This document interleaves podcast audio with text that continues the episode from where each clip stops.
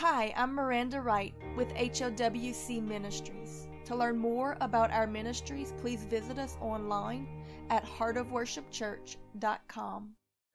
But continue thou in the things which thou hast learned and hast been assured of, knowing of whom thou hast learned them, and that from a child thou hast known the holy scriptures, which are able to make thee wise unto salvation through faith which is in Christ Jesus. All scripture is given by inspiration of God and is profitable for doctrine, for reproof, for correction, for instruction in righteousness, that the man of God may be made perfect, thoroughly furnished unto all good works. 2 Timothy chapter 3 verses 14 through 17. These were instructions that were given to the young pastor Timothy by Paul the apostle and herein lies a very interesting fact that many most likely overlook. But herein, in this, when he is given this instruction for him to read thoroughly the scriptures, and that he has from a child known what the scriptures said, and that that's what is needed to make him wise unto salvation and to have the right doctrine, what we tend to forget is that when Paul said this, stating that all scripture is profitable for doctrine, for correction, and for instruction in righteousness to this pastor and his congregation. There was no New Testament written. There was no Bible. When he said this, he was actually talking about the Hebrew scriptures that comprise our Old Testament. So that it truly grieves me when I hear people saying things like, oh, that's just the Old Testament, that is irrelevant. It baffles me to see the way that many among the church today dismiss the Old Testament as though it is obsolete or somehow separate from the New Testament. When Paul said that the Old Testament scriptures were given for our learning, to be our example of what we ought to do and not do. And very specifically, he says that if we don't learn and heed them, that we will fall.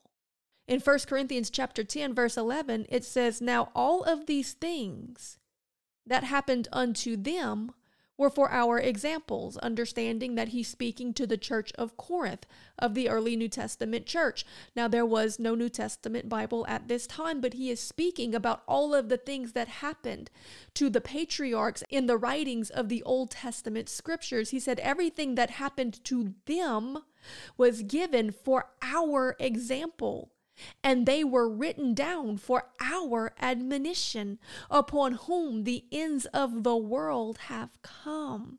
What they went through was for us to learn so that we could be equipped and able to withstand in the final day. It says, Wherefore let him that thinketh that he standeth take heed lest he fall. In other words, look back at what was written in the Old Testament scriptures, because if you do not learn from it, if you do not heed it, you will fall. You will get off of the narrow path of righteousness. The Word of God is ageless. And what he said back then is still important. Because age to age, dispensation to dispensation, God never changes. Remember that the early church moved in such great signs, wonders, faith, and power, such as we read of in the book of Acts.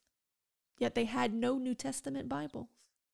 All they had was the Old Testament writings of this great God of impossibilities, of power and of strength, who parted seas, raised the dead, defeated armies, judged the wicked, extended mercy to the humble, and a testimony that he has sent his son to make a way for them to partake of all that he was and is and is to come, that he had been killed and raised from the dead, and as an evidence and witness that his testimony was true that he had been killed and raised from the dead as an evidence and witness that his testimony was true and that this great and powerful God of the Old Testament has made his spirit and the power of it available to you in the new.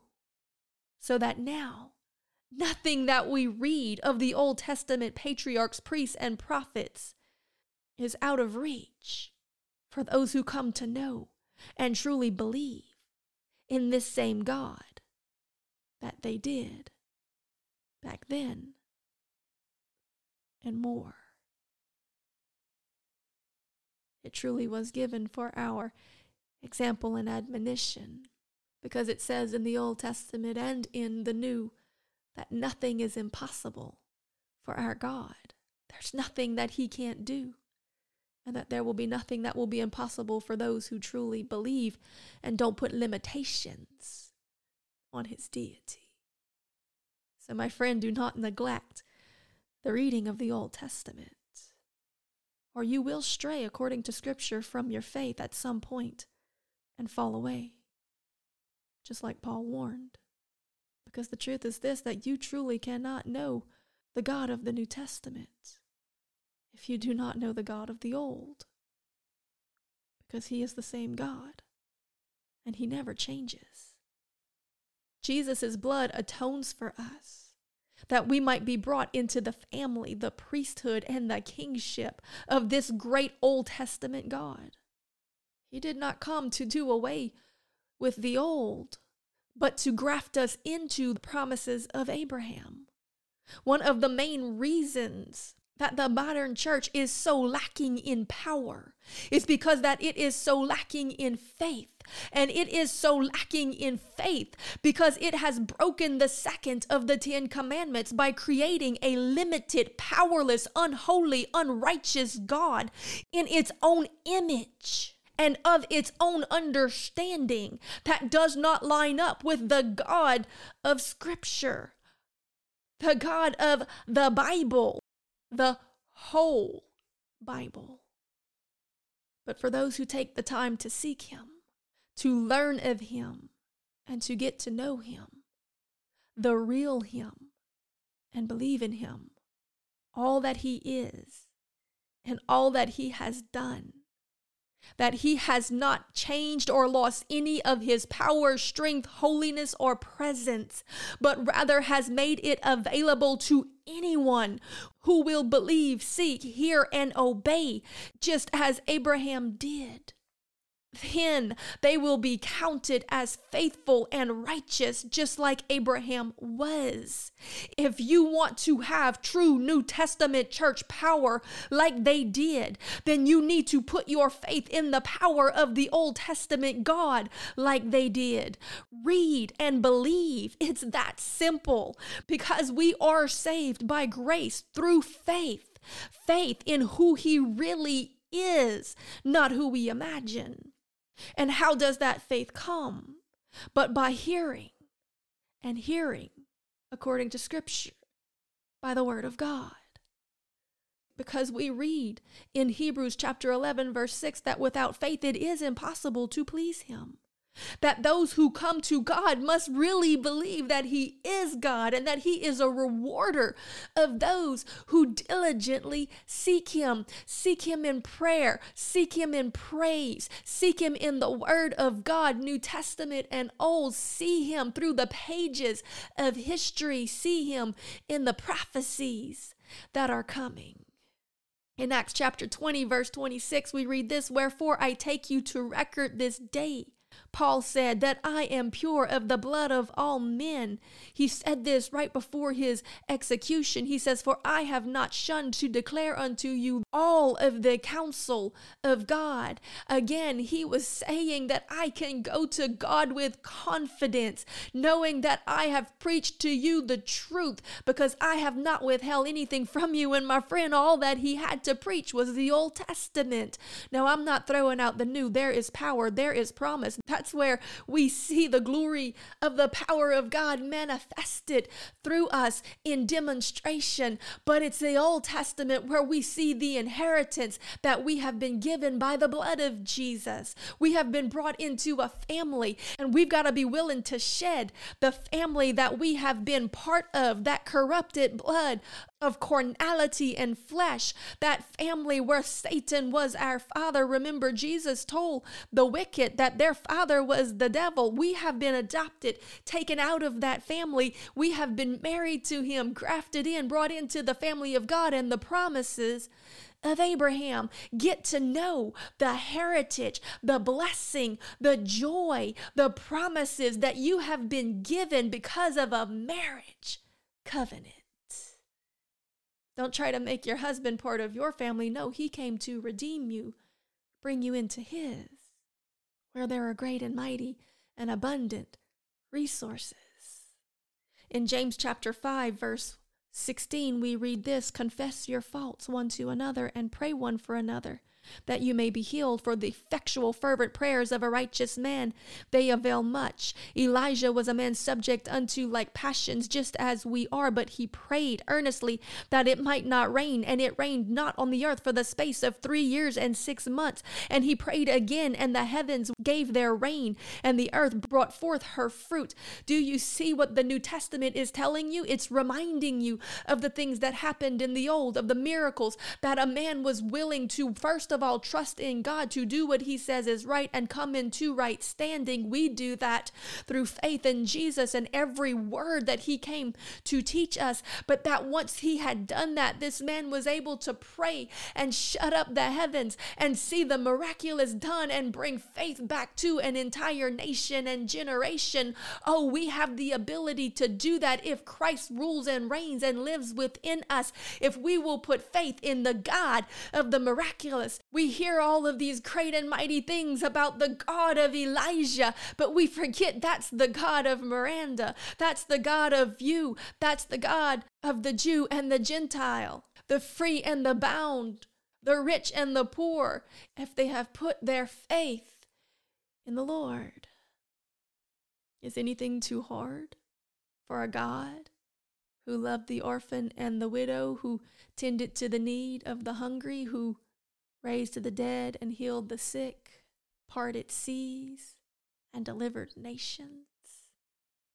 Because that's the God that I'm serving the God of Abraham, Isaac, Moses, and Jacob, not the God of somebody's vain imagination, not a God of pride and pomp and circumstance and materialism, not the God of the age or the gods of Egypt.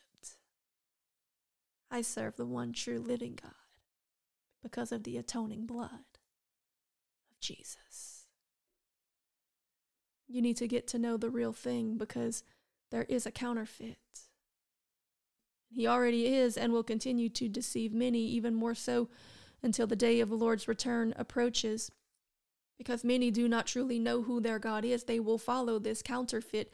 God says, I am holy, be ye holy, for I am holy. And if you do not know who He is, because you do not know who He has been from the beginning, from Genesis to Revelations, you're going to be deceived.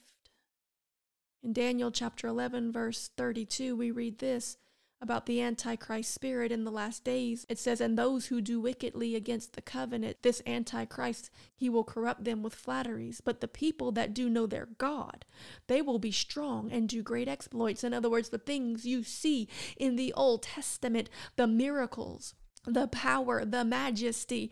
Those who truly know who God is and put their faith in Him will walk in these same impossibilities. But those who love their sin, those who are in deception, those who like to do wickedly against the covenant, who are not faithful to their spiritual husband, because it is a marriage covenant.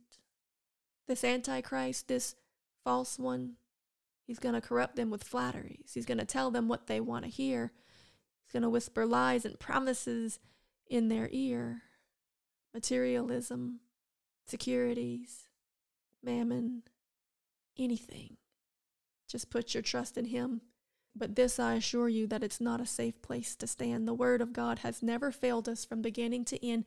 What God has spoken, He has honored it, and He always will. It doesn't matter how impossible, that's part of the purpose in the testimony of Jesus to show us that no matter how impossible, He will fulfill his promises. If he's got to raise somebody from the dead to do it, if he's got to raise us all from the dead to do it, he will do it. In fact, in the end, that's exactly what he will do. He will raise up those who died in him. At the second coming of Jesus, there will be a mass resurrection, and he will bring in New Jerusalem, and he will give us a place of ruleship with him, and Christ will rule the nations. Oh, he's done the impossible through the ages, little bits here and there to stir our faith, to keep keep believing for the promises. So stop looking at the temporary. Take your focus off of this little moment in history and look at the big picture, at our God's majesty. He is still the God of impossibility. In Galatians chapter 3 verse 6 it says even as Abraham believed God and it was counted unto him for righteousness. Know ye therefore that they that are of the same faith as Abraham, it is they that are the children of Abraham. And the scripture foreseeing that God would justify the heathen through faith, preached before the gospel unto Abraham, saying that in thee shall all the nations of the world be blessed. So then they which be of faith are blessed with faithful Abraham. You see, there is no separation or differentiation between the Old Testament and the New. It is one coherent story, and there's a place in it for you. If you put your faith in it and ask the God of Isaac, Abraham, Jacob, and Moses, and Elijah, and Mark, and Matthew, and Paul to send his Holy Spirit to show you. Lord, we ask that you would reveal your truth to us. We come to you in humble submission and we believe that Jesus is the Son of the living God that was sent to be the Messiah to redeem us into the family of God again to make us part of the inheritors of the promises of Abraham. We believe that his blood atones for us and that he released his Holy Spirit to fill, to teach, to lead, to guide, and to direct us, to correct us, to cause us to walk in righteousness that Jesus took on our sinfulness, that we might be made the righteousness of God, that we could then walk in those things that we saw through the Old Testament, that just like Elijah, we could pray those fervent, effectual prayers and they would avail much that we could see the miraculous in the land of the living, that we would be able to stand and withstand all the wiles and attacks of the devil until the day of the Lord's returning, and that as the days get darker,